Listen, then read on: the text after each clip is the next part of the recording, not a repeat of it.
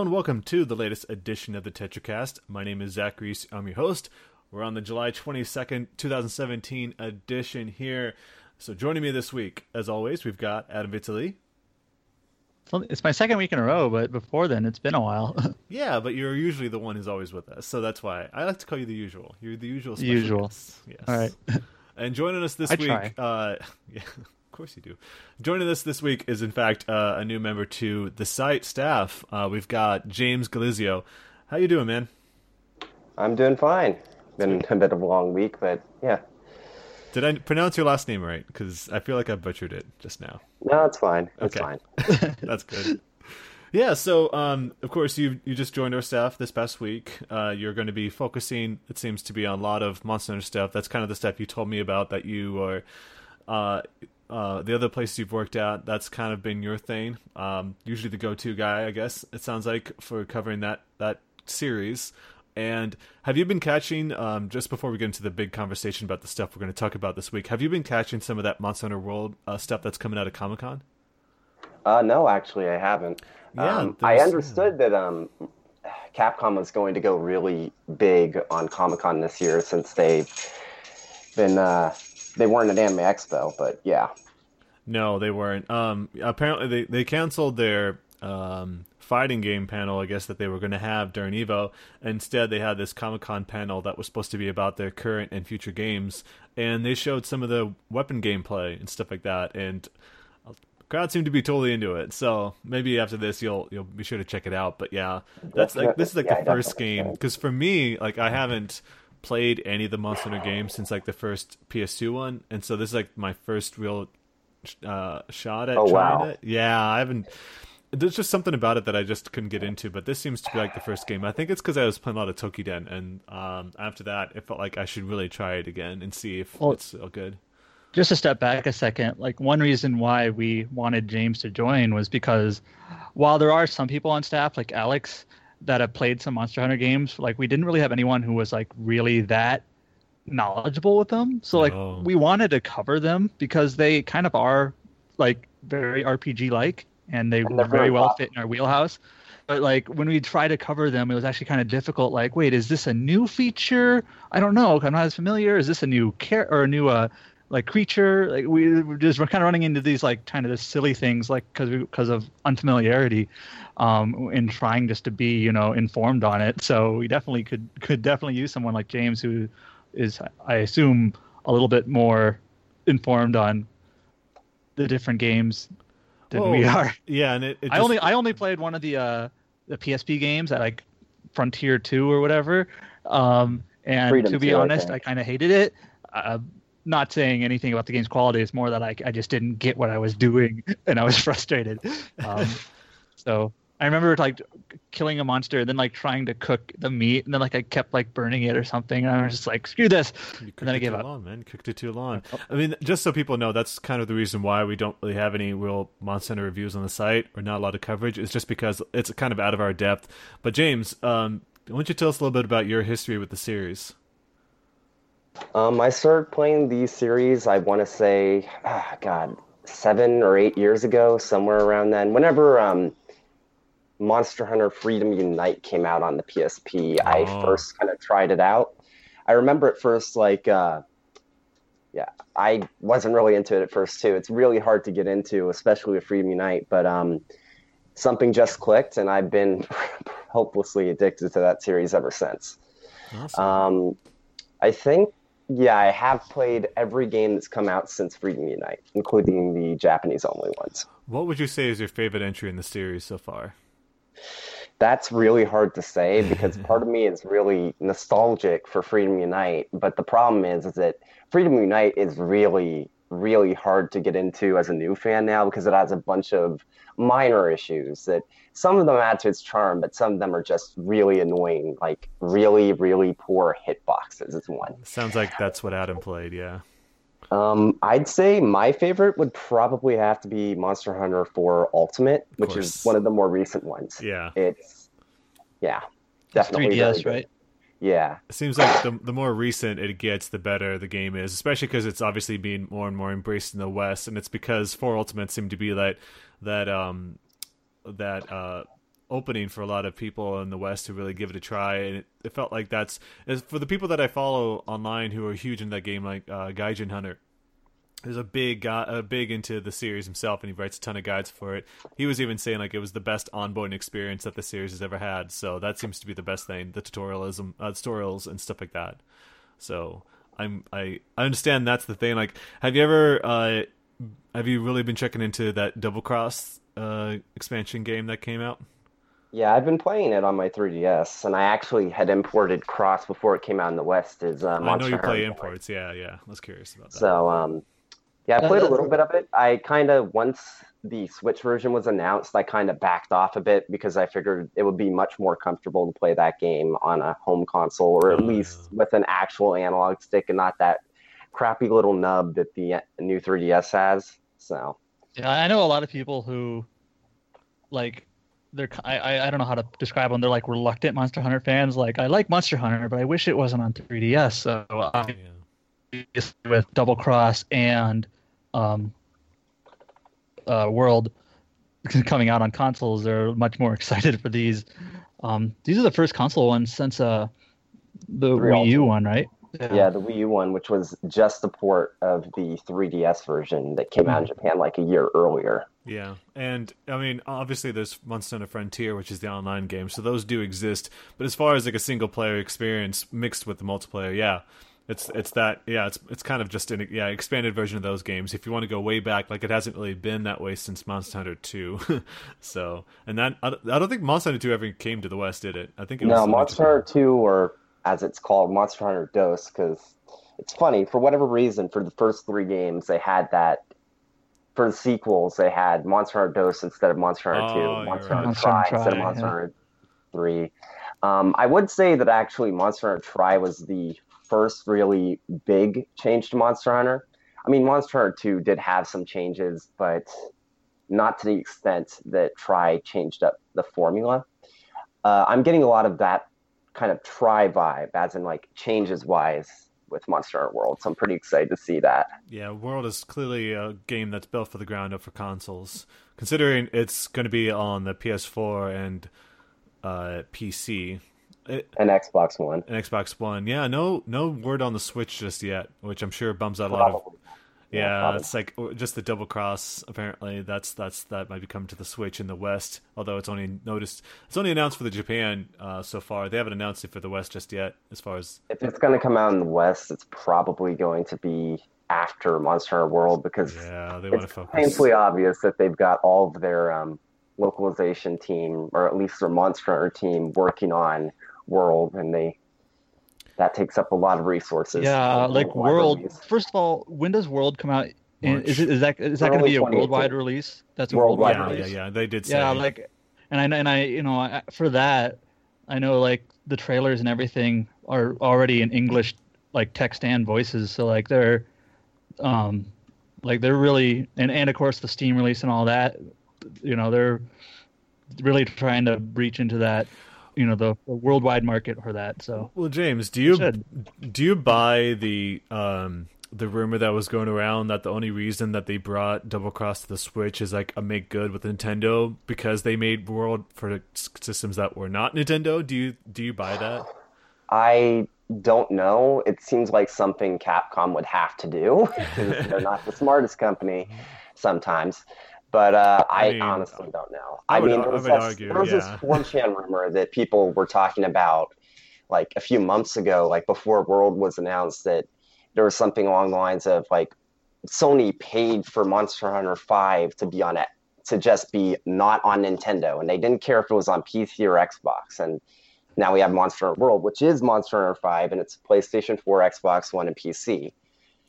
I then guess, there was yeah, the second rumor that uh, Double Cross was going to be on Switch eventually, and then so I think that rumor might have some weight to it, just because there's been so many coincidences that have lined up with it that it feels like there might be something there.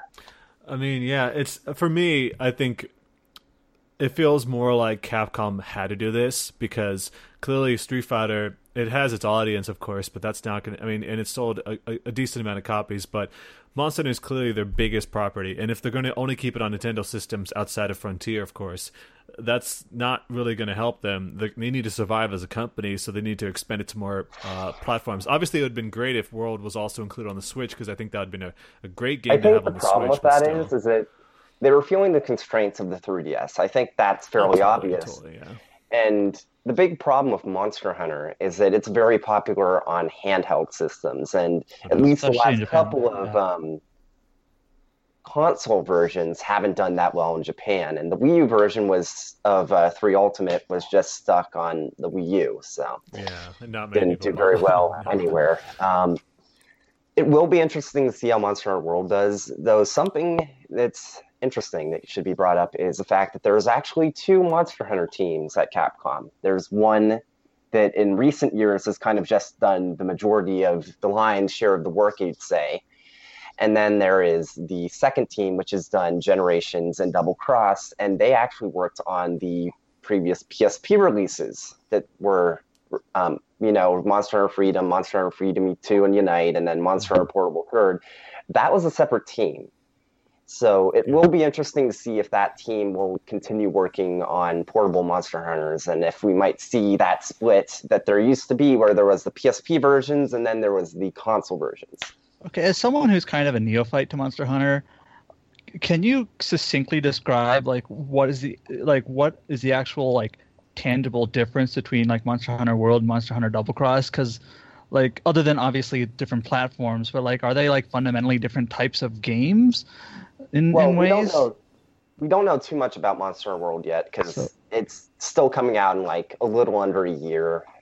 Let's assume that because early 2018 can be yeah far as like May or something like that. Six to nine months, something like that. Yeah.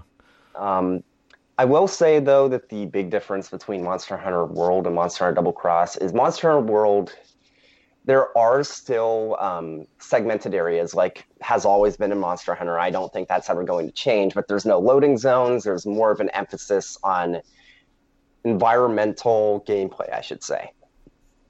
Okay, like obviously messing around with the guy yeah. like messing around with the environment, trying to knock things out of the air, using the grappling hook, knocking monsters into traps, and that's something that's in some form has been in the series since Monster Hunter, well, Freedom Freedom Two or something like that. It's been in there for a while, but they've put more of a focus on that now. Uh, yeah, I, I, don't. I remember they showed a trailer. Is, Sorry. Yeah, is more uh, arcadey, I'd say. Mm-hmm. Um, Monster Hunter Generations, the idea was they were adding a bunch of different things into a new Monster Hunter game, and it was like, hey, this might not work, but we're going to see what works and what doesn't. It was basically a big melting pot of just random ideas that Capcom had for the series. Uh, Double Cross is an expansion on that in regards to it adds a few more fighting styles, which I'm pretty sure fighting styles or hunter arts or, and hunter style um, hunting styles aren't going to be in World but it is going to be interesting to see exactly how much from Double Cross stays in Monster World because it was something that they were trying to. Uh, okay, what let's um, what works, and let's see how we can expand on that in the next game. Mm-hmm. So, yeah. Awesome. I mean, that's that's the thing. Like, this is obviously going to be uh, be a big chance for a lot of people to play it that didn't own a Nintendo console or or a handheld or anything like that. If like big Sony fans or big Xbox fans or you know PC owners. So I think it's a fantastic opportunity, and I'm excited to see um, how it helps the series grow in the West because it seems like it's such a great series. It just hasn't really been accepted as much. Uh, and like I, I, said for myself, like the reason I got so into Toukiden is because it was way more story focused. Uh, but after playing the game, it's obviously a lot. A big part of it is just like Monster Hunter. It's grinding by finding monsters and collecting their parts and making armor out of it. Like that appeal alone is something like because obviously it's the core gameplay. That's something that uh, should carry people to uh, Monster Hunter, and I think Toukiden may have helped ease that access to them. But we'll see so yeah, well, let's go ahead and get to uh, the games that we've been playing as well. Then let's get into the podcast proper. And since James, you've been kind of uh, teeing up here, how about we focus on what you've been playing here? Now, before we got this podcast started, you were playing a ranked game, uh, ranked match of Splatoon two. How's that sequel been treating you? Um, I honestly don't understand why so many reviews have been saying, "Oh, it's too much of the same." I mean, it's a sequel. There's a lot of new stuff to it. The Mhm. uh, single player has a lot of new features. It's got the grind rails. It's got the ability to use a bunch of different weapons in each level from the get go. Salmon Run is way crazier than I thought it was going to be going in. Like, actually, super difficult too at the higher difficulties. I was not expecting that. Um, I mean, what can you say? It's Splatoon. There's a lot of new stuff in it, but it's it's like a more proper sequel, not a Nintendo sequel, if that makes sense. Now, remind me, the original Splatoon only came out like two years ago, right? 2015. Yes, it came So- out in May of 2015. So like this is a pretty quick turnaround for a sequel, um, just being basically two years later, um, and also the original Splatoon, which I've only played a very little bit of. I, I remember when that first launched, it was heavily criticized for its you know lack of content, like number of maps and things like that, number of weapons, and then that was something they kind of continually improved over time. Um, Splatoon 2, I assume, from what I can tell, not so many of those issues, but they can obviously always add stuff. so Yeah, I would say that at least as far as the uh, regular multiplayer and like the uh, there's less regular multiplayer content in Splatoon 2 right now than there was with Splatoon at the end of its life cycle. But I'm pretty sure that's not going to stay that way for very long. Mhm. And even just looking at Splatoon 2 versus Splatoon 1 end of life, I'd say there's more content in Splatoon 2 now than overall than Splatoon 1 had at the very end. So I don't think it's a problem with like not enough Yeah. content. But you've been having a good time with it. Sounds like. Oh yeah, totally. Fantastic game. I mean, you're going to be hearing a lot of people say that Salmon Run is amazing because it really is one of the best horde type modes I've played in a game in a long time. Great. I how's mean, the uh, how's the uh, chat setup treating you? Oh God, you guys already know the trouble I had to go through just to have game and chat audio in one freaking stream. I was not spending money to get one of those stupid Splatoon 2 headsets just for that goddamn audio mixer. I don't blame So- you. That was a ridiculous setup. Yeah. I've seen pictures. It's uh, It's- way more complicated than it needs to be, for sure. People have been you know having their fun, poking fun at it, but you know also Well deserved. actually being actually being uh, legitimately frustrated. Like, why does it have to be this way? but uh, At the very least, I will say that everything else in the app, separated from the voice chat, is actually pretty nice. Like What it else gives does you the your app do? stats. Um, you can look at your stats. You can look at the uh, schedule for the map rotations and when um, which mode's going to be available, when which map is going to be up. You can look at um, what your friends have been doing, and also there's the ability for you to uh, order specific equipment pieces from the app and then just buy them when you get back to the game from a specific merchant in the plaza. Very nice. And actually, the uh, app exclusive uh, equipment right now is pretty overpowered because in Splatoon, you each equipment has slots, and as you rank up the equipment, one of the slots randomly gets assigned a new ability. So right now, like if you're just starting out, you can only get equipment with one slot on them. But if you're going on the app, you can get equipment that has four slots on them. Oh, geez. Okay, so you're already way overpowered at that point. Sorry, Starting off. Yeah. they anyway. want people to use the app. Jeez. Yep. Makes sense. I mean, Yeah.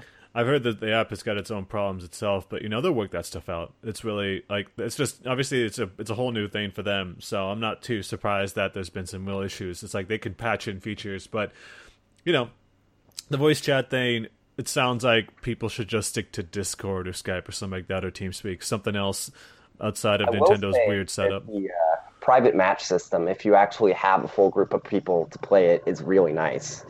Um, sorry for a train. I live right next to tracks. No Um, uh, I was just in the kind of funny games Discord like an hour ago, and we uh, set up a uh, nine-person game, like one person spectating and giving commentary about what was going on, and they were streaming it.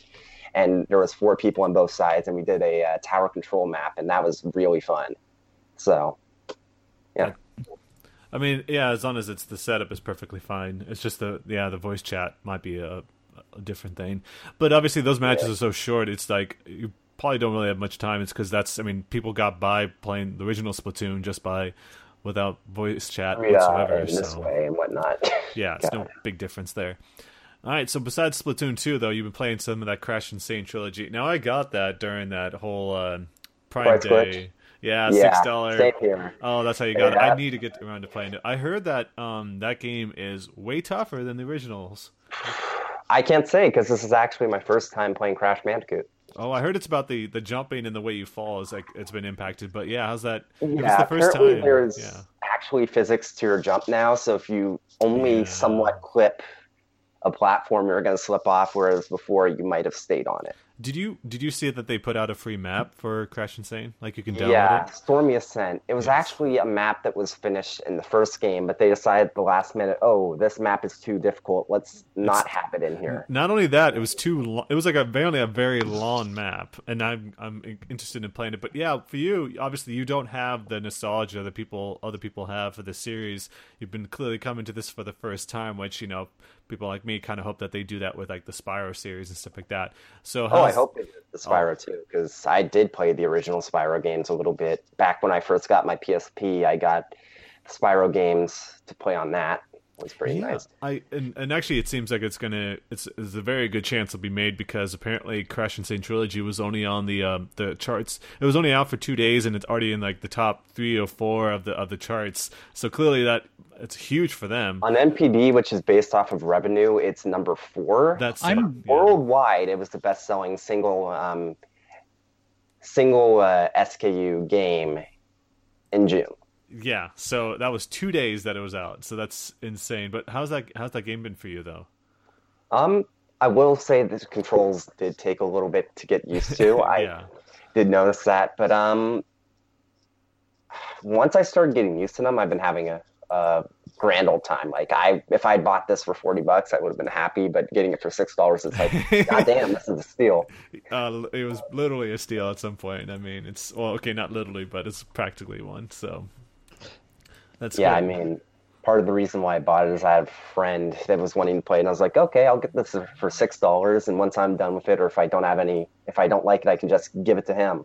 Yeah, I mean, six dollars, like, definitely worth just trying it. Yeah, they had the uh, Uncharted trilogy for around that price not long ago, and I picked it up at that price because yeah, like that's a hell of a deal. And I'm, uh, you know, people like to make fun of remasters and all that stuff, but you know, for some of us, it's just nice to be able to go back and play those games without having to hook up an old console. You know, and in this case, they actually put the work in and made some changes to it and adding new It's content. not. so. I, they keep calling it a remaster, but I don't think that's very fair to the game itself because they're very much remakes. They call actually they called it a remake, and people are like, it's like an uh, it's a it's a much more. Uh, I'm sorry, I think they was it they They called, called it a a remaster. They they yeah they called it a remaster. It was in fact a remake. So yeah, I totally understand that, especially because like the visuals are totally different. Like there's way more depth of field and stuff like that to it that wasn't existing in the original, and they changed like the some of the uh, the camera. I think to make it different too, to make it easier to control. But then again,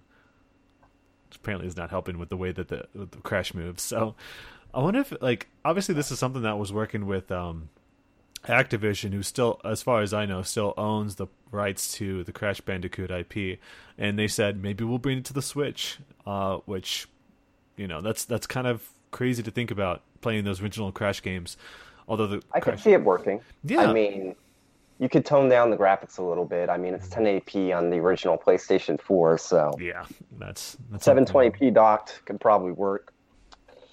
I can't think. I'm, I was like trying to think of like any other trilogy of games that I'd love to see come back that were from like that. Did Sly Cooper ever get a, a remastered version? I think it did, right? Yeah, it did. On Spike Cooper PS3, I don't know if it got a PS4 Oh remaster. no, it definitely did It's remaster. on um, Definitely not. PS3 and it's also on Vita. Yeah, Sly Yeah. Cooper. I know they had a new Sly Cooper game. I just didn't. Well, remember Sly if it was- Cooper and Jak and Daxter did, Yeah. but those were PlayStation 2 games, not PlayStation 1 games. So they were just more kind of They like were they were remasters literally rather than- remasters. Yeah. yeah. Yeah, I mean you can't remaster a PlayStation One game anyway, so uh, Mm-hmm. that makes a lot of sense. I would just, I mean, I, I definitely want to get to that as soon as possible. Um, Well, I guess you could remaster a PlayStation One game if it was 2D. Yeah, Maybe Jumping Flash or something like that would be cool. Brave Fencer Musashi. I'm just thinking about games that can. Actually, honestly, Sony owns the rights to a lot of RPGs, and so I'd love to see them do that stuff. Like they announced those remakes of, uh, oh, excuse me, the mobile games of like Arc the Lad and uh, Wild Wild Arms. Arms. Yeah, that the, I would love to see like remakes of those games, but that's like a whole other thing. Like Legend of Dragoon, like that'd be a whole other project. Not like something like this, which uh, there's way more fans of Crash Bandicoot than there Yeah, are I- of Arc the Lad or Wild Arms. So. I, I remember some doofy insider was saying that like Shadow Hearts is going to get remastered too. Oh, that like, would be so good. It was P- those PS2 games, but like, those happened. three were so damn good. Even the third one, people seem to crap on the third one, but I liked From the New World. So it just didn't have the same characters. So no, it didn't. Uh, I don't think Yuri. Yeah, no, none of the characters showed up in the third no. one. Well, no, it had like it was still in the same world. Like you had like technically, you remember like the vampire guy in Shadow Hearts 2? I forget his name. Yeah. He's like he's like Russian or Eastern European, and like you have his sister oh, in oh yeah, Shadow Hearts 3. So it's like they're the same like world, but they're just totally different characters otherwise. But yeah, Which they're goofy. They're really goofy games, especially the the second and the third. It was like it was. Anyways, I like a- I was just thinking of RPGs that Sony still has, I think, control over. Oh no, uh, Shadow Hearts is Acquire, I believe. It's uh, that's not. I, a th- I thought property. Sony had the first one, and then like I know Xseed did the third one, and it's just kind of weird. Yeah, but like the Japanese rights, I, I think it is acquired because Midway actually published the first one. So Uh-huh. that's because I remember like the Midway logo would appear, and I was like, "Oh, that's interesting." I don't think it's I don't think Sony's involved at all at that stuff, honestly. Um, I do know like what happened after that was like the Shadow Hearts team worked on Lost Odyssey. Like that's the last thing I could think of that involved anything reg- regarding that team. That's why you had a little bit of the Judgment Ring in uh, Lost Odyssey a little bit there. Uh, so yeah, so besides Crash N. Sane Trilogy, though, I mean, it sounds like you've also started off on Ao no Kiseki, which is, of course, people don't know, That's the fourth one or the fifth one? Uh, fifth game. fifth in- game. Zero, Zero is is the the fourth. One. Okay, Yeah. I get them. I, I forget. I get. I forget the order of the Crossbell games. Yeah, I, I noticed that uh, there's people obviously working on translations, but you just straight up played it in Japanese, didn't you?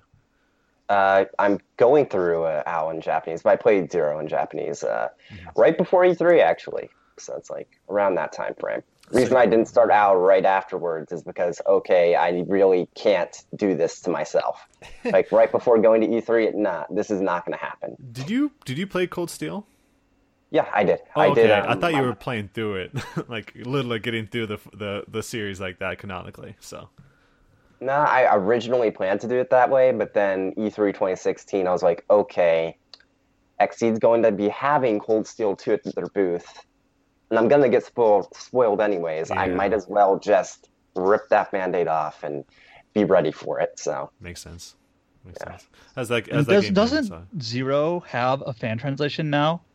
a really Uh, kind of bad there's one. several. I saw some. I saw some weird like tra- translation things on it, like Yeah, um, like actually happened- doing like the actually doing like the kind of humorous like editor's note. This means this. It's like oh come on.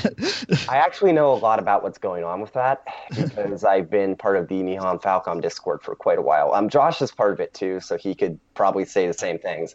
Um, but what's going on with the Zero no Kiseki translation is actually really interesting, and the Ao no Kiseki translation too is. But I'll get there. Uh, originally, there was somebody that there was a team that was working on translating it that did the Nayo- Nayuta no Kiseki translation I'd say like two years back, something like that, like a little bit longer than that, I think. And it was not a Google translation, but the person that was translating it knew Japanese and Italian, but he didn't really know English that well. oh, Yeah. So the ni- um, the Zero no Kiseki is better, but it's still not good.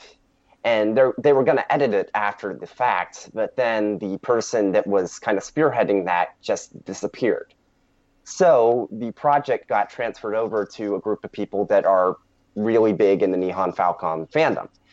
But what happened is, is that there was originally there was a version of the pre-edits translation that ended up getting leaked.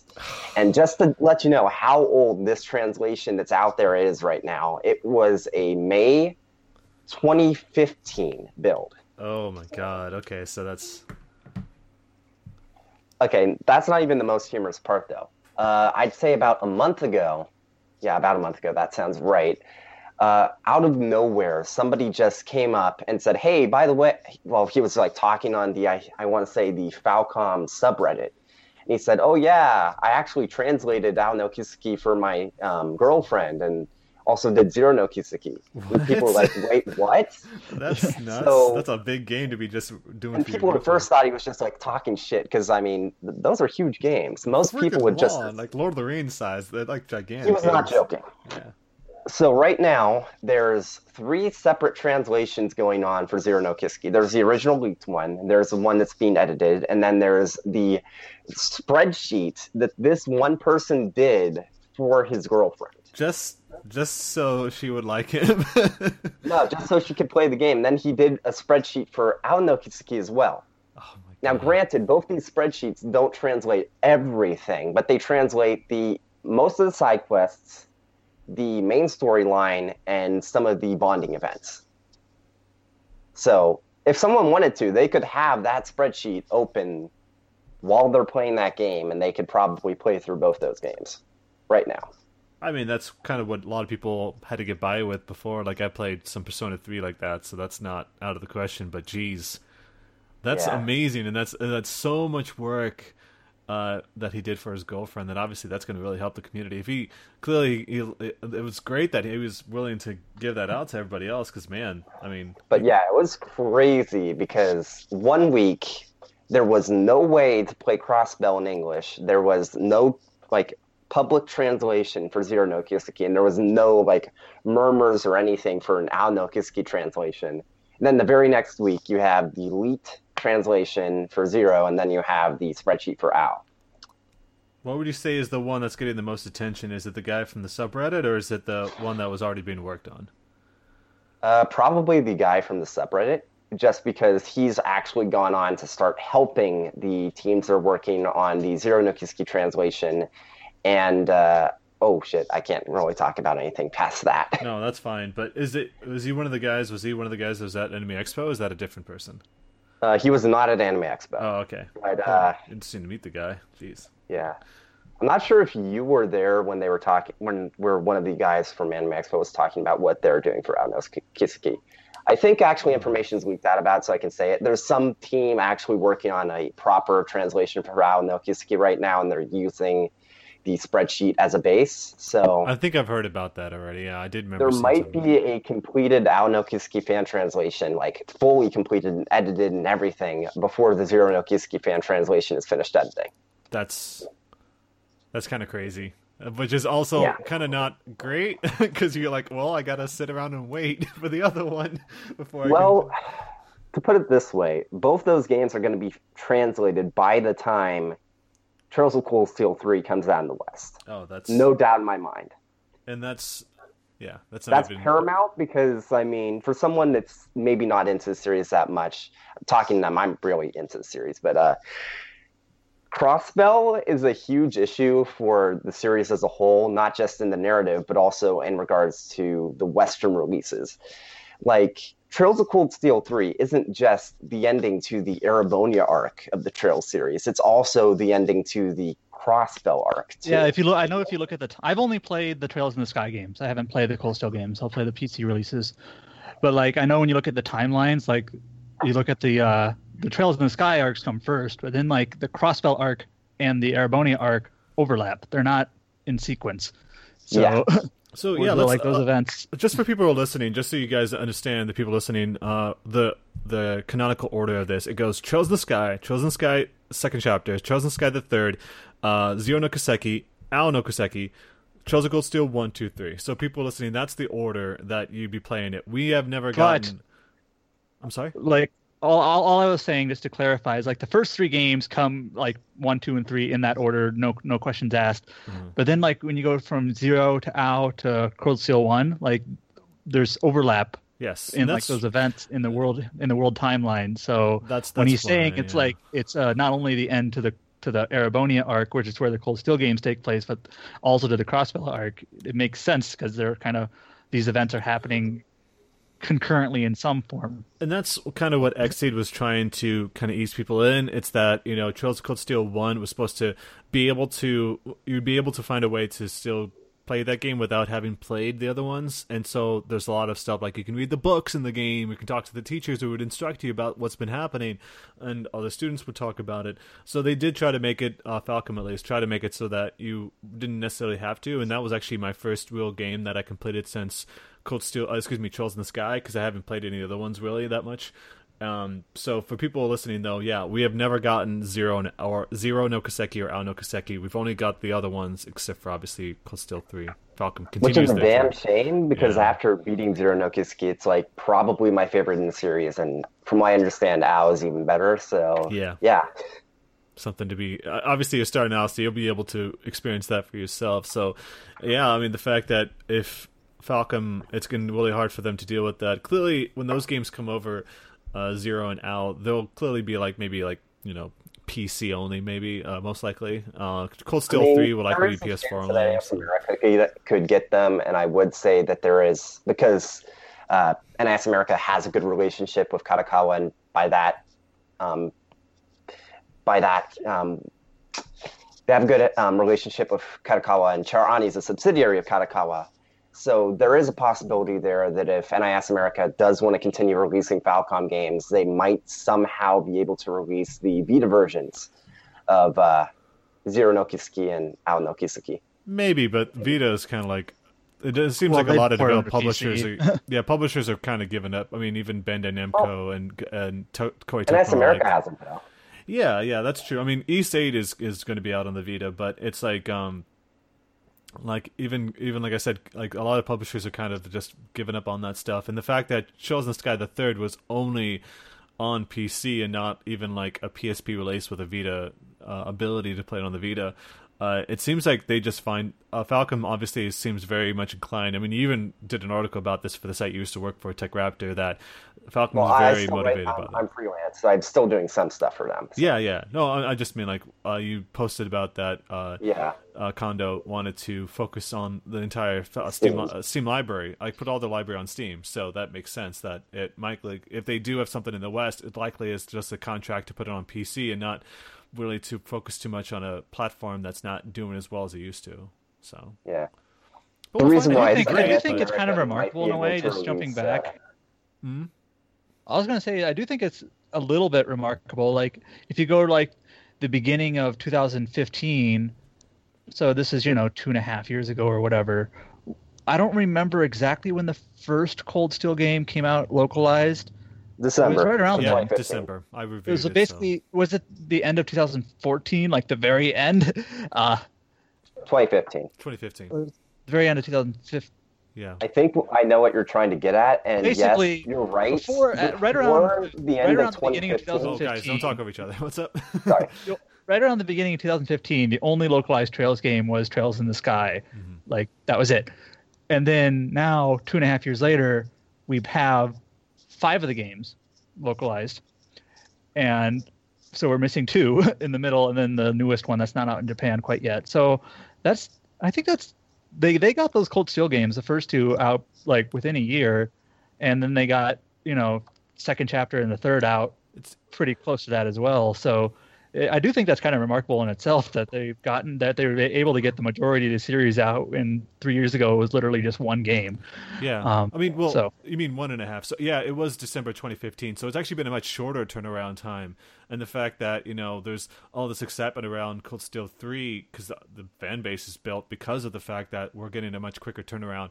We mentioned this last week that Chosen Sky the Third celebrated its 10th anniversary in Japan uh, very recently. And we only got that game this year. So there's clearly been a Yeah. much better effort to bring it. So I I agree with you totally, Adam, about that, though. Yeah, I mean, Xseed definitely deserves some props for how quickly they've managed to uh, kind of turn around the series Fade in the West. Because Mm-hmm. I remember, like, Trails in the Sky, when it first came out on PSP, almost bankrupted Xseed, didn't it? Yeah, because they had trouble uh, with that. it's it didn't. that do was so like what 2011. Yeah. 12? Yeah. so I think they and well, I remember around that time they actually were able to kind of recover a little bit because they had uh, the last story, um, which apparently was the best, most the best selling of their entire company's uh, history.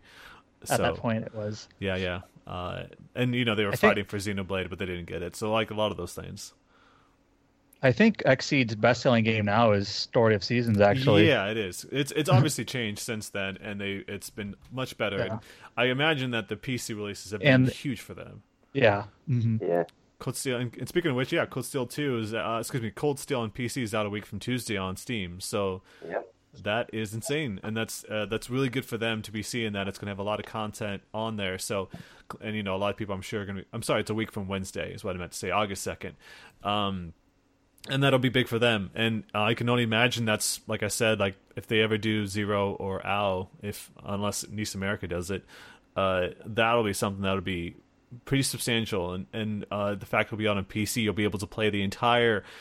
It's gonna be like you play play Cho- Chosen Sky, Ao and Zero, and the Cold Steel series. You start to play them all on your PC at some point, which is kind of crazy to think about, you know. Uh, but I'm I'm excited to see what they do with that, and if they'll like add any new content to either of those games, you know, because Well, I know like even Trails in the Sky the third on PC uses assets for like the menu art. Mhm.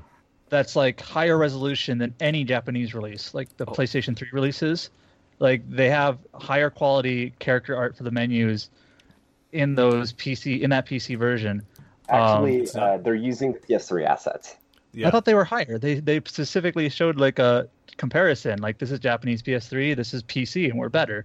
That's what I. I That's want what to I, say when they first had the HD assets on FC at least, they said, "Oh, we were waiting for the uh, PS3 assets to implement it." Because when FC first came out on PC, it didn't have the HD portraits and whatnot, and then it was like I want to say three or four months later when they were able to push an update that added in those HD portraits. But okay, I guess I could have swore for third they said that their assets were even better than the Japanese PS3. it could have. You yeah. could be Um, right. You could be right. It could I- be that it's for the any other games it wasn't, but for third it was different. Yeah. They're they're like combining the many different releases that these games have gotten and are you know trying to make you know kind of the uh, the definitive release on PC. Mm-hmm. Um, Yeah. Oh, and like for example, this is one thing I do know. They also advertised just very minor, but it's nice. You can skip the S-craft animation. Yes. that in the Japanese version. Um, Oh Just- my gosh! Okay, that's- that's, that's supposed just to take thing forever. so They're really so- cool at, st- at the at the in the first place, but after a while, when you do those S crafts every now and then, it's like, all right, I just need to kill this guy. Hurry up. also, obviously, with Trails in the Sky or Trails Cold Steel, they're adding English lines. hmm So they're, I guess, what I'm getting at is, is they're they're not just porting these, like they are putting their own twist on it and trying to make them as good as they possibly can. Um, so And it makes me wonder, you know, when we're looking at other companies that are trying to invade Xseed's territory with like Aksys and uh, NIS America, are they going to be able to do as much work? Because NIS America has uh, their Disgaea ports and Phantom Brave and stuff like that, but I mean, you and I both know Adam, they're not honestly like that. They don't put a whole lot of work into them. Um, but with Xseed, it seems like that's like a huge deal for them. Uh, with, I mean, with all due respect to NIS America, it's just I'm going off of only like Criminal Girls and stuff like that that I got to review, which was a very basic PC port. So I'm curious to see what they're able to do Well- with like that stuff. yeah, like I played the Disgaea PC games and I played uh, their Dungeon Crawler PC games, and you know, all the ports are functional, but Yeah, it's basically just a port. you did say that. Yeah, You- uh, all the resolution I think and my big like that, problem know. with uh, NIS America's, um, at least them taking Ys 8's PC version, is the fact that this is something that hasn't really been brought up, but every PC release that Falcom has in the West over the last like eight years is available on GOG DRM free. Yep. Yep. But Ys 8, there's been nothing about, oh, is it ever going to be DRM free? Probably not. Tokyo Xanadu EX Plus? Probably not. Now, that Yeah. could be a problem on uh, GOG's end in the fact that they just haven't, don't have developer accounts for NIS America and Aksys Games. But I'm guessing part of it's also just the company policy on the localization team's end. So, Well, like Xseed specifically goes out of their way to make their games available on GOG and Humble and all that. Um, so like every single one of their games, they, I don't, I, I I think they, they don't, they don't even advertise it as a Steam game. They advertise it as a PC game because they want yeah. it. To, but like, yeah, like you just said, NIS America, none of their games are on No. GOG. No, So- everyone obviously really wants them to be, but they haven't said anything. And I, if I'm not mistaken, James, you were there with me. Wasn't there like a question about that? Uh, I don't know. I think there might have been. I think there might And I have been about it. And they say they had nothing to announce. so and I know whatever. probably the majority of people are going to be Steam users and it's like, oh, it doesn't matter. But I do know a good number of people who have played the entire Ys series on GOG. That's Like me. they have the yeah, they have the GOG version. So it's like, okay, I guess you're not going to be able to play Ys 8. I would prefer it on, on those two, but you know, I mean, I'll play it anyways because I, I, I mean, I'm gonna do a review for Tech Raptor and whatnot. But it's like, uh, I'd prefer to be able to have a DRM free version too.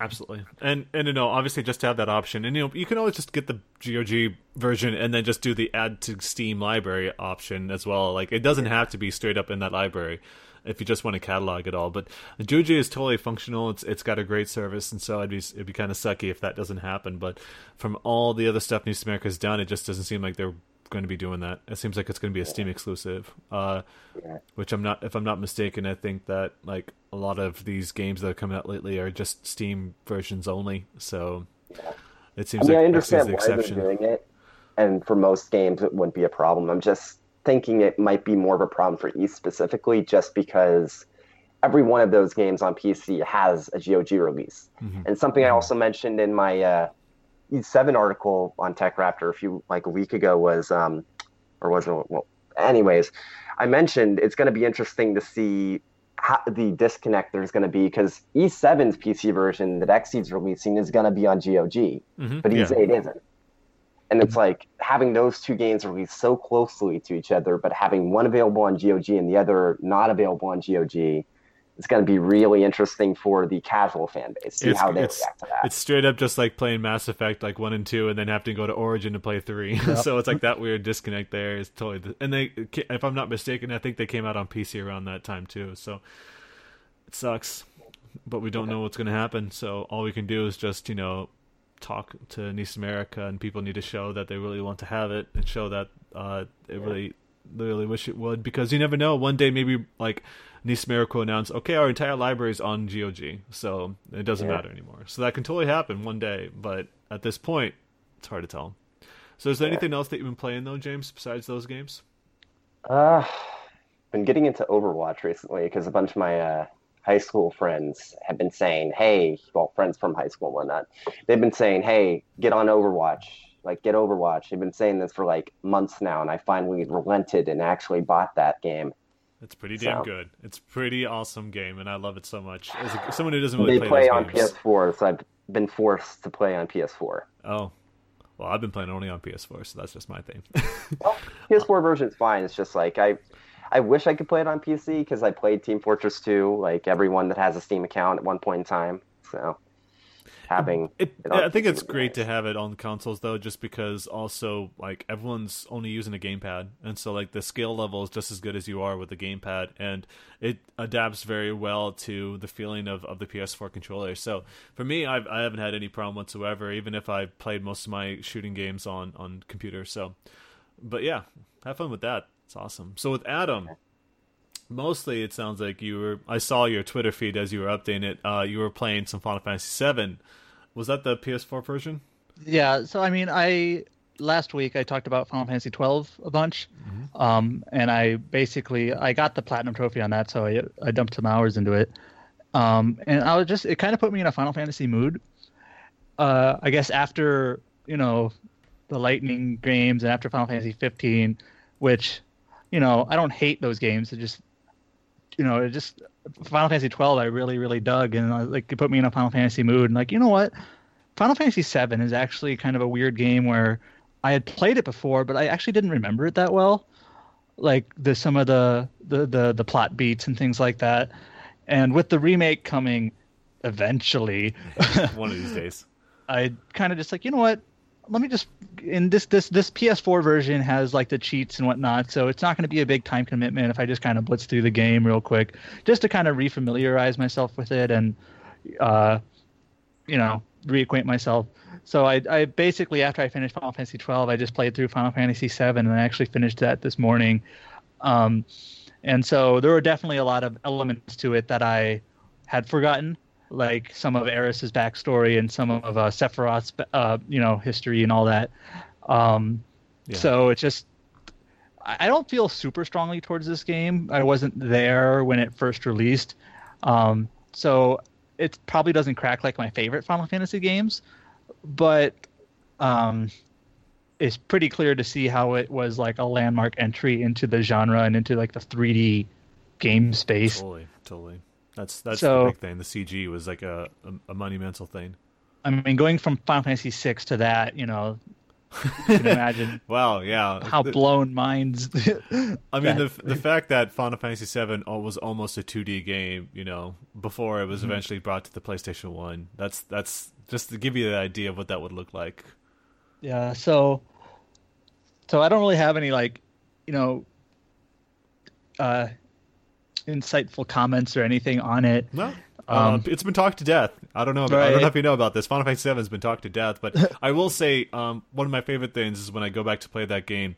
Even if I've beaten that game a few times, it's always great to be able to talk to more and more of the NPCs because a lot of them are like these people you would normally just skip over, but they sometimes have like very insightful things that you just never noticed before. That's like one of my favorite things about playing those old games because it's like someone wrote this very few people may have paid attention to it or even uh, initiated contact with that person, but I did, and this was like something I didn't really uh, remember talking to him before. So that's like a cool thing to do when you're playing those old games. I feel. It's also it's also kind of, you know, just uh interesting in a way to kind of imagine like how is this part going to translate to a remake and whatnot. Yeah, that's a lot of like that, for yeah. example, one thing I kind of had forgotten is Cid in this game. He swears like every other line. Oh yeah, and, like, if you goddamn would- tea. yeah. So like, um, I'm just kind of imagining if like this was a character with the voice actor or whatever. If like, can you imagine him like swearing every other line and how that would come across, like, and all that? yeah. Um, I assume they'll tone him down, but it's just things like that.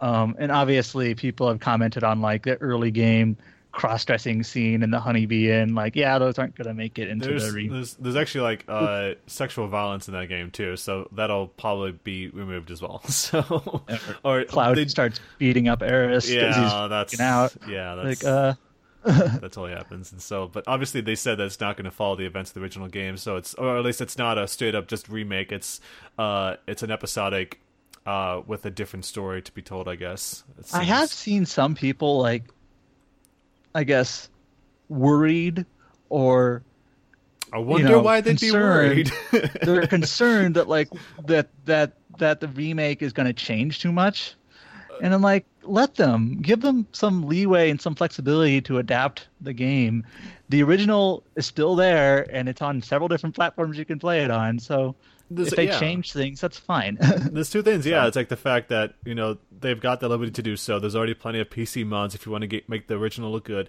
but also the original team's not there anymore. So like you can't really rely on that to be able to create that experience. So if they change a lot, yeah, just go out and have fun. i mean it. if people want them to keep everything the same and not change anything like just play the original yeah, So- that's that's really what it comes. To. I mean down i'm not saying a lot of people are saying that but i have seen a couple people just Oh. kind of there's, there's enough people talking about it. But Yeah, you know, like- that's it's it's something that like I'm very interested in, but I, I feel like it could it could totally go wrong, and that's fine. But for me, uh, it's just that I'm such a huge fan of that game that I'm open minded enough to really give it a try, which sounds like you are as well. So.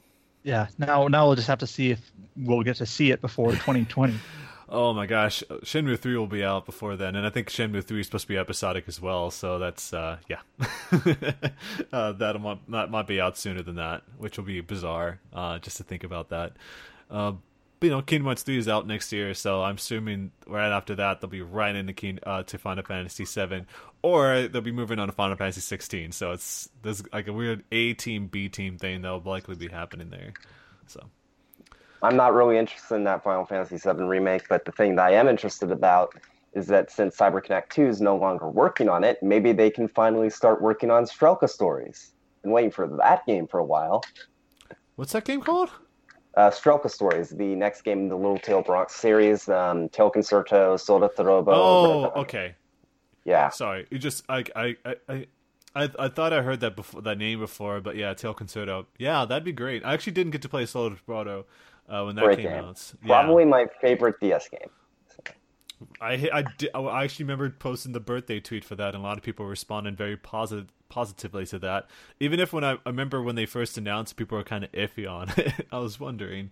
Uh, I should probably go back and play Tail Concerto sometime. Uh, that was a great PS1 game I heard. So, sure, a lot Yep. of Only problem with that is it's really expensive to get a copy. yeah. It's not on. It's not available digitally either, which is a big pain in the ass. so it's a little bit- like both of those games are really hard to get. Like Oh. Steel Concerto is like 150 bucks, and Solatorobo's 120 bucks. It's like yeah, God. yeah. So, anything else besides Final Fantasy Seven you've been playing, Adam? Um, I talked about it last week, but I, I finished up Etrian Odyssey. Um, Oh. so I'm trying to catch up on that series, like I mentioned. So I, I don't want to like marathon it, or else I'll get sick. But You're making like, you're playing a lot of games where you're- that's more like uh, before like you're like you're going to play these games before the new one comes out, which I think is well, a like very with smart Etrian move. Odyssey five coming out, like you know what, I should. Ideally, I'd play one through four before then. That probably won't happen, but just you know, I kind of wanted to see what that series is about, and I like dungeon crawlers, so I knew I'd like it, and I did. It's a great and then- series, yeah. just today I I've been playing old games and review games for long enough that I need to catch up on some other 2017 releases. So I just started Horizon Zero Dawn. You're gonna be um, ahead of me when it comes to like recent games because I'm still I've also I've also played like way too many Japanese games in a row. It's like all right, let's go with all right. Oh, that's a good that's a good palate cleanser. Uh, Yeah. Still with the RPGs, but you know that's fine. It's Mm-hmm. obviously more action based, so that's better. Not like focused on dungeon crawling with one step. Yeah.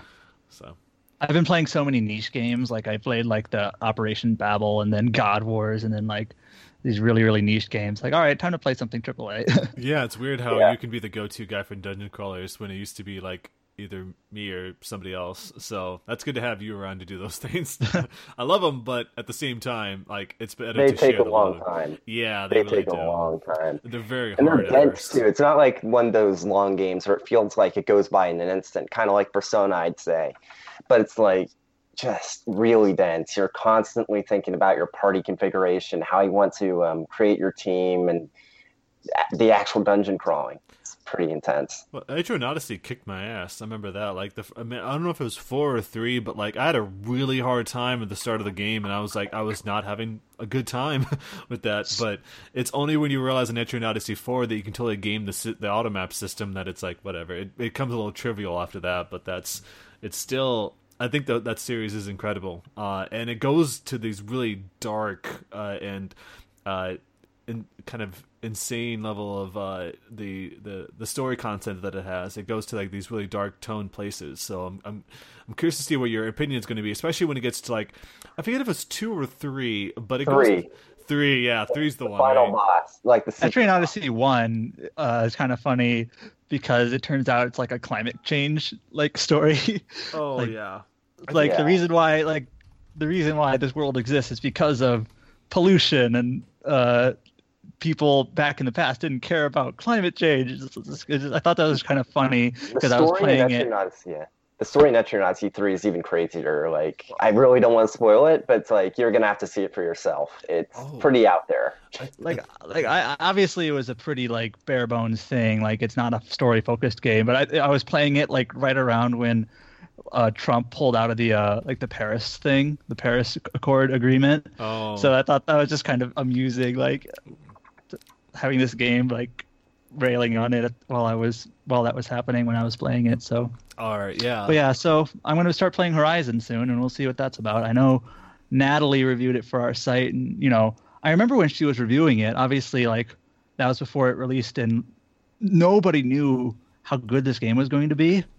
And like, I, I was really curious, like, is this going to be just you know, it's Guerrilla Games. They made the Killzone series, and like, is this going to be actually any good at all? And then she was like, I was talking with her about it, and she's like, I really, really like this game. And then it got pretty critically well received, and it's selling well. And so I, I wanted to try it out because I still feel like it's maybe getting a little bit.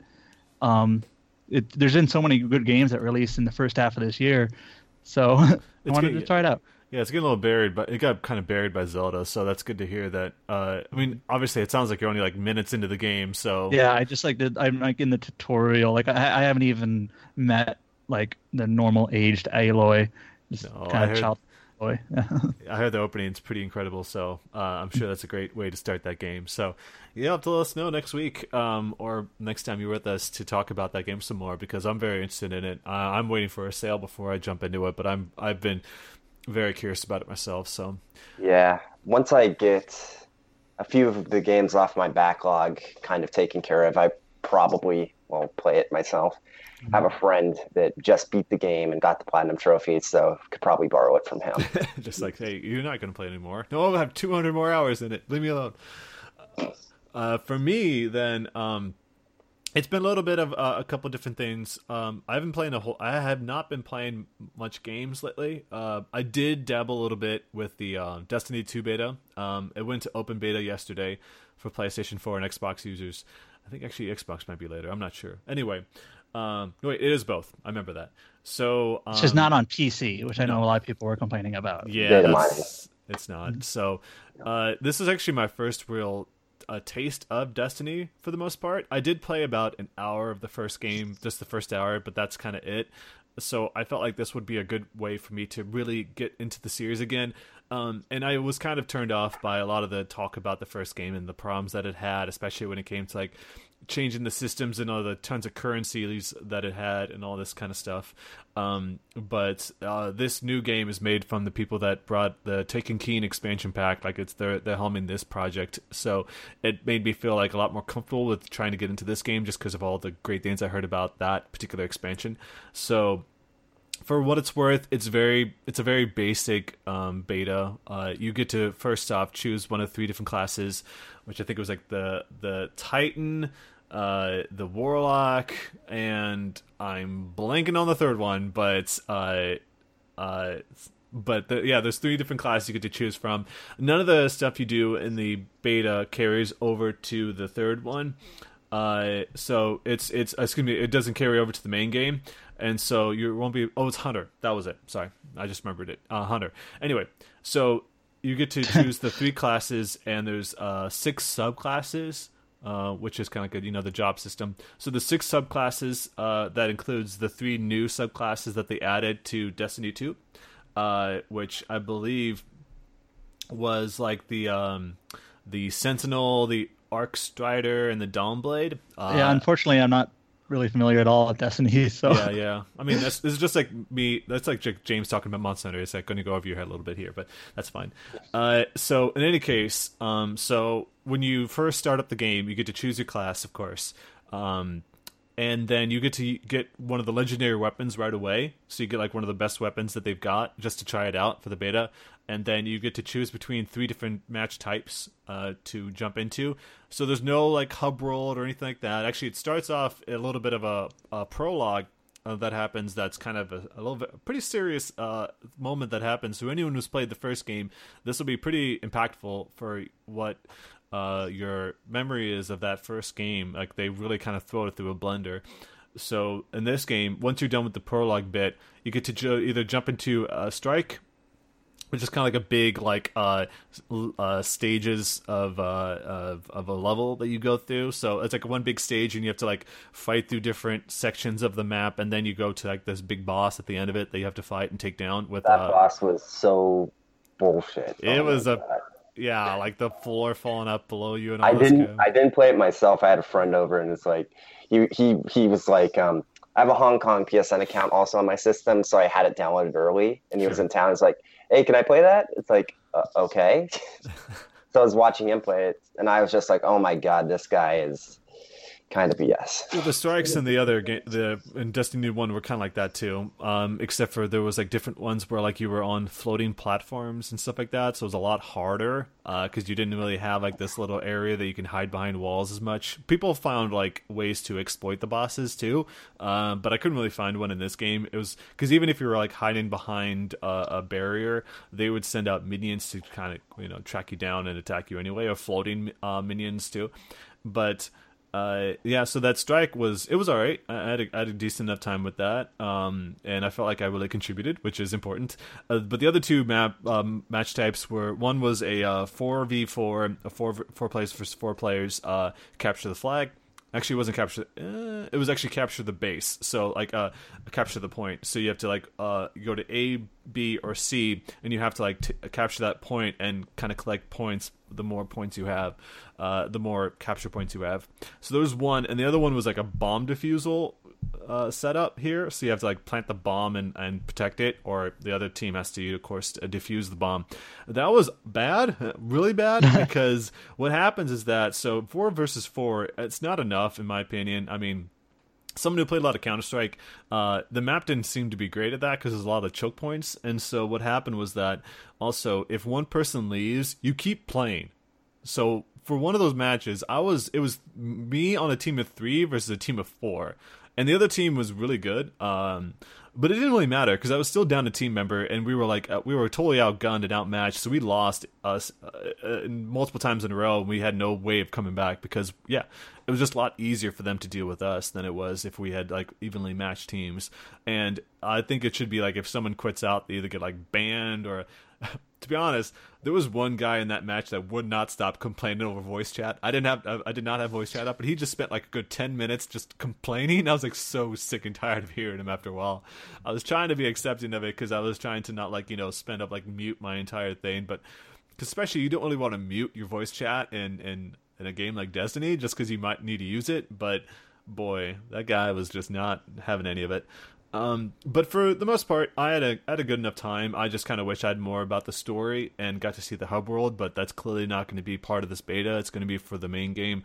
Because for me, it's like that's kind of what's going to mean a lot. And I heard that they're doing a way better job at incorporating the story into the game as opposed to Halo, uh, excuse me, Destiny One, which is more about doing your research. It was kind of like that Final Fantasy 13 thing. You had to read like encyclopedia. yeah, like De- Destiny One didn't have from what I understand, like there was no story within the game. It was basically just read the website or whatever it was. exactly, and whatever was there was kind of hard to follow. It was very disjointed and mm-hmm. and poorly paced. And so this this one, and this was also true in Taken King. The story was told a lot better uh, and more coherently.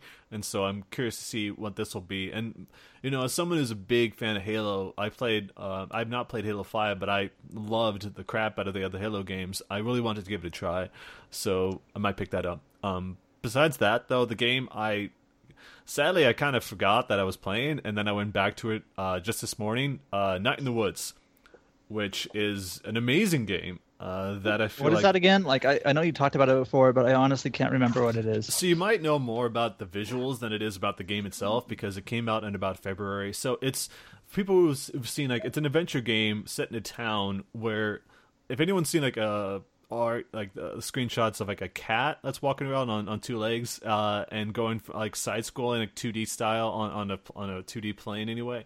Um, it's cartoony it's, art style, not pixel art style. No, no, no, no. Like it's, it's it's it's definitely like a, a, cartoon, which might be kind of you know trivializing it. It's it's a very it's a very it's like it's like a graphic novel style. Uh, that's probably not too much. It's like a it's like a.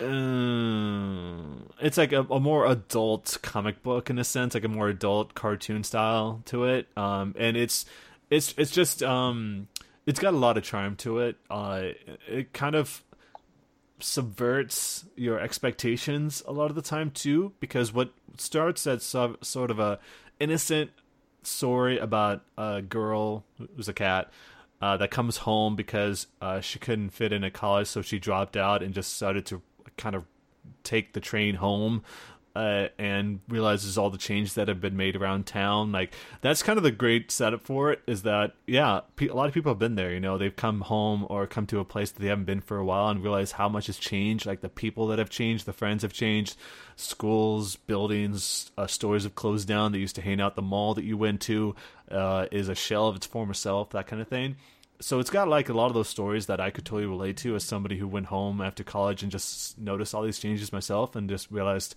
like I can't go back to these places anymore because they're not what you they start to, to acknowledge the transience of things. You know? Exactly, and and how other things have taken over, like the internet, of course, and forcing places to shut down. Like for me, recently I heard like one of the stores I went to all the time as a kid shut down recently because of money problems, and so that's it's like that kind of thing that you totally can engage with. Uh, especially as you if you're like a in your 20s or your 30s you can totally relate to experiences like that um, but the way that the story develops in that game and goes places that you didn't expect it to go, and it gets a lot darker um, in tone and in delivery and all these things that are happening and the interactions between um, uh, May, who's the main character, and her friends that she, used to hang out with, like the way that they they develop, it even uh, touches on topics that you don't really see in video games that much, uh, such as like mental health and stuff like that. It goes to these weird, uh, but very important topics that um, and it touches on them that ways like it kind of opened my mind about the way that it should be reacting. So you can kind of see that the developers themselves uh, may have experienced these problems. I mean, almost assuredly uh, face these problems themselves in their lives, and so they were able to you know kind of explore that and share that uh, experience that, that they had with the rest of the people that are playing their game. So um, I would say for for no doubt that way more people need to play this game. It's a great experience. It was only about eight hours, eight, eight or seven or eight hours long. So it's not a long game, but it's only like 20 bucks, I think, or 15, 20 bucks. So did it get kickstarted too or yes, something? It yeah, did get Kickstarter. That. It did get kickstarted. And um, like I said, it, it was just a, a, crazy experience. I'm I don't know if it really stuck the landing that well at the end of the game, uh, but I enjoyed all that I played up to that point, and it the way that it's structured, that it's a day to day thing where you go to bed, wake up in the morning, something new is going to happen. Uh, just kind of made me sort of anxious about what could possibly what could happen after what I just experienced, that kind of thing. Um, and towards the end of the game, it gets kind of into that a little bit more and more about like you know you're not safe even at home so that's um, a fascinating uh, approach that they took with this game. And like I said, the style uh, sort of uh, is I don't know if it's it's so much subverts. It's it's just like it's it it catches you off guard, and you don't realize that this is the stuff that they're going to approach. And so uh, I had a great time with it and I'm I'm glad I was able to finally beat it and and say that I had a great experience with it. You're definitely going to hear more of it when we talk about game of the year stuff. I'll say that for sure. Um, oh wow!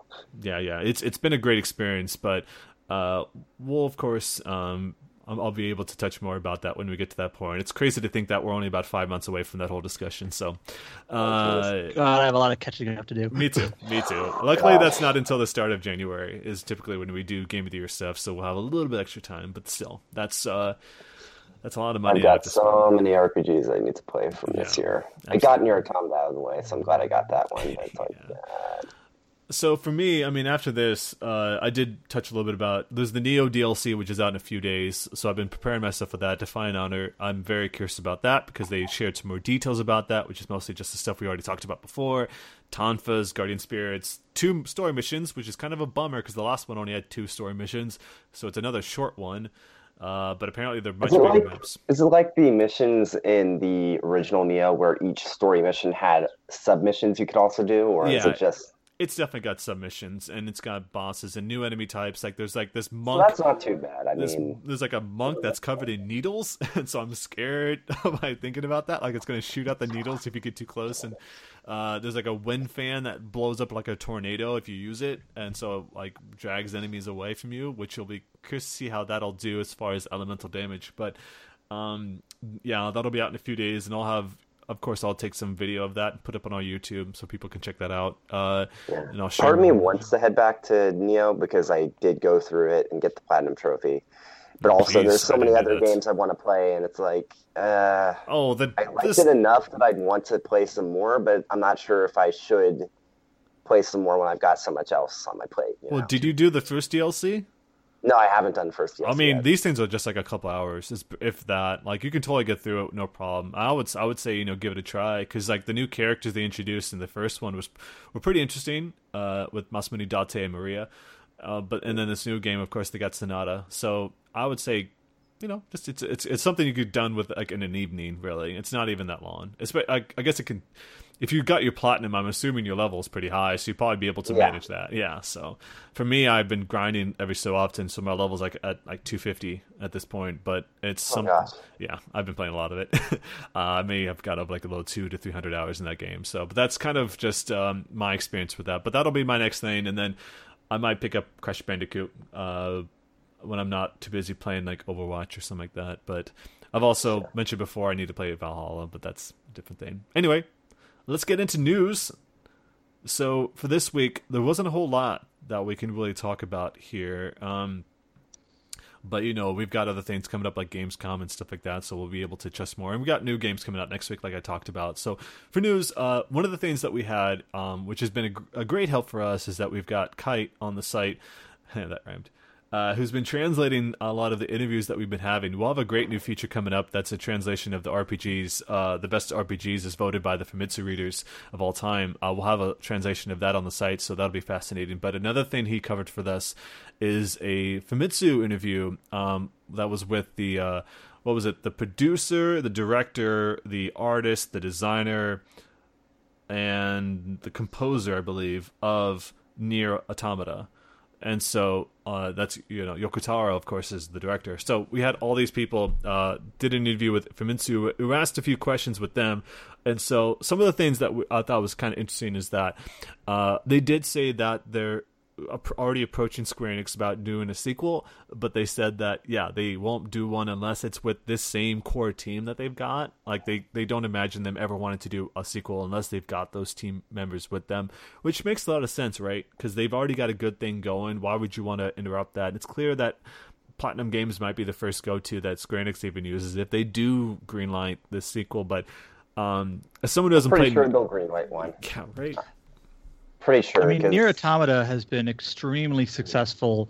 Like, it's more successful. I mean, obviously, it has another a different a PC release, which helps a lot. But like, it's more successful than Persona, for instance. Um, and I think someone someone was doing some number crunching. Like, it's outsold most of the Final Fantasy Steam releases. Um, obviously, those were all delayed PC releases. But like, Nier Automata has been really successful for them, for Square Enix, I mean. So I mean, they have they have incentive to to follow it up. And it, it's clear. I think, I think the only I think the only Final Fantasy St- Steam release that hasn't like outsold, I think, is like Final Fantasy VIII, which for some reason what? is like a really really well selling one. Um, hmm. So. I mean, it's got its fans. But, I'm not going to sit here and talk about that, but I mean, I did I did see that report that uh, Nier Automata uh, according to Steam, Steam Spy, recently passed 500,000 copies yeah. sold on Steam. So yeah, and, and yeah, of course on consoles it's already passed a million. So that seems like you know that probably as far and they, they even said themselves, Square Enix said themselves that it had up well outpaced their expectations of that.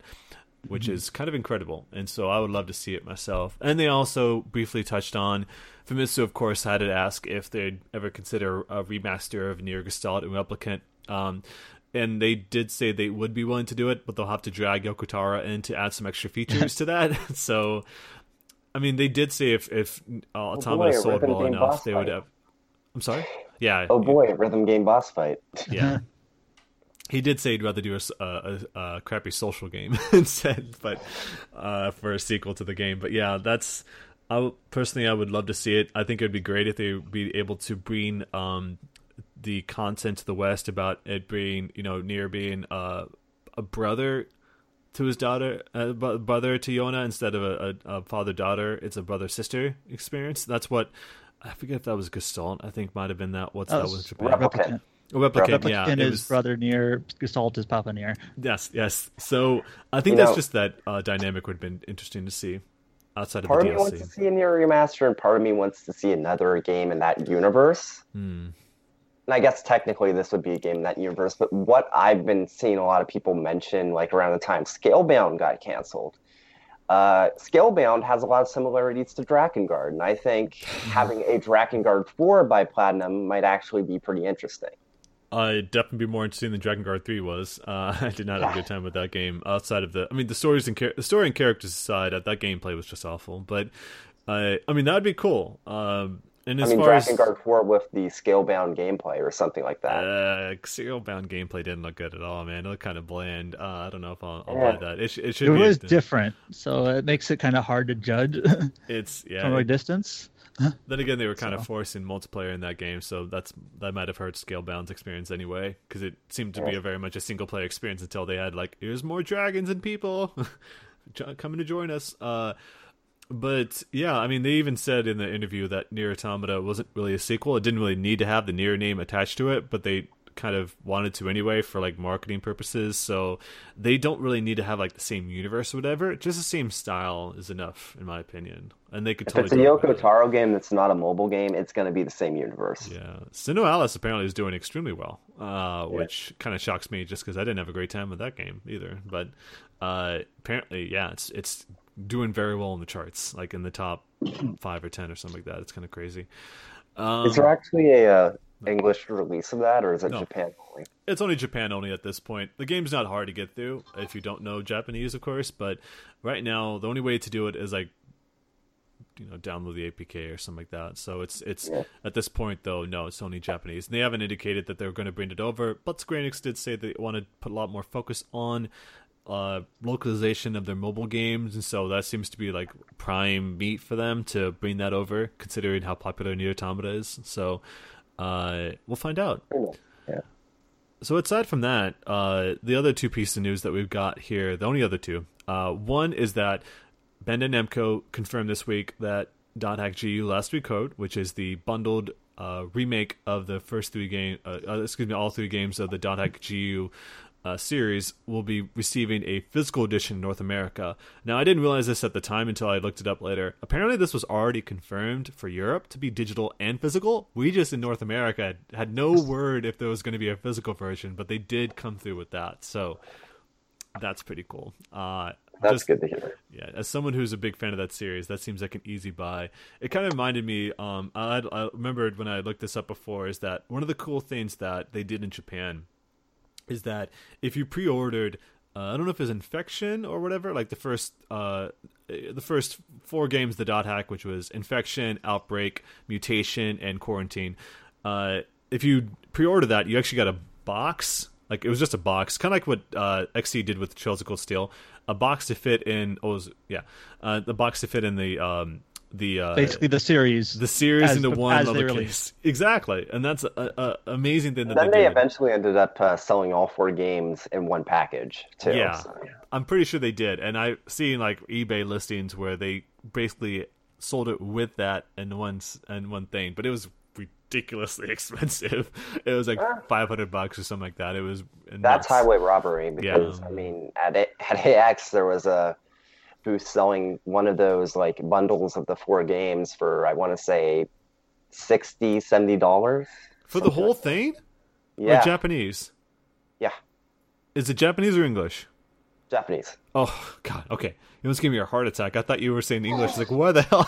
I've been waiting to get quarantined all these years, and I've got the first three. I just can't afford the fourth one. It's it's ridiculous. Uh, well as someone that is a fan of CyberConnect 2 and has wanted to get into to the dot hack series I am very glad that this HD remaster collection is actually happening yeah, I mean, it's going to be on PS4 and PC, right? It's on Steam, so that's uh, that's amazing. And I kind of feel like as just uh, as a fan, I owe it to myself, and it helps that I think it's like it's only going to be uh, fifty bucks. It's not like a full price game, so. Uh, and with Prime, that's forty, so that's easier to swallow. And I think I I might just pick it up because of that. But it helps for collectors. Also helps for people, of course, who don't have the good connection and don't want to use up the data, um, to be able to download all those games in one big bundle. So that's Yeah, that's going to be amazing to pretty able huge buy, I mean. because even though Well, we they're already- PS2 games, I mean that's four of them, and they're going to have HD textures and whatnot. I'm assuming. Yeah. So, Yeah, and we were talking earlier at the start of the podcast how remasters or even just ports of old games like can be valuable to people um, who didn't get a chance to play them when they first released and are they're rare now.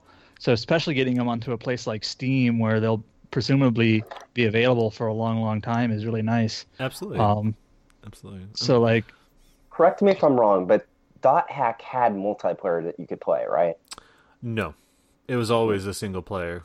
Uh, outside of Dot Hack Link, which is a totally different thing, and there was actually there was in fact in Japan uh, Dot Hack the World, I believe it's called, uh, which was in fact an online multiplayer game of the Dot Hack universe. It, it didn't last. That, I think it only lasted like a year, if that. Uh, so it I, didn't I last. that want to say that there's private servers for those. Like Uh, oh, I'm sure there is. Uh, but that I'm just mentioning, of course, that that did exist at one point. But in the original games, no, there wasn't any online connectivity.